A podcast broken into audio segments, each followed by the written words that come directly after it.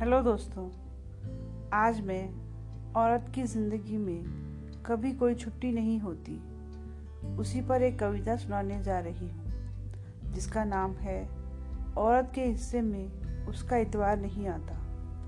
छुट्टी तो आती है, पर कोई आराम नहीं आता। क्या औरत के हिस्से में उसका इतवार नहीं आता? देखो देखो, सुबह हो गई सरपट सरपट भाग रही। सब तेरा ही है पगली, यही सोचकर नाच रही। फिर भी कोई चूक हुई तो सुनती काम नहीं आता। क्या औरत के हिस्से में उसका इतवार नहीं आता? एक अकेली औरत यहाँ पर जाने क्या क्या काम करे, उसका कुछ भुगतान करो तो शायद तुमको पता चले। घर की औरत को साहब कोई व्यापार नहीं आता।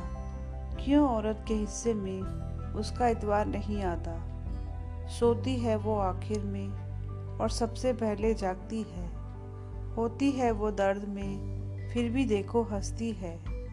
उसकी ही इच्छाओं का क्यों तुमको ध्यान नहीं आता? क्यों औरत के हिस्से में उसका इतवार नहीं आता? आशा करती हूँ आपको ये कविता पसंद आई होगी। और यदि आप किसी और विषय पर मेरे विचार सुनना चाहते हैं तो मुझे मेरी ईमेल आईडी पर मेल भी कर सकते हैं। मेरी ईमेल आईडी है Kavita Gupta one two nine four eight the rate gmail dot com.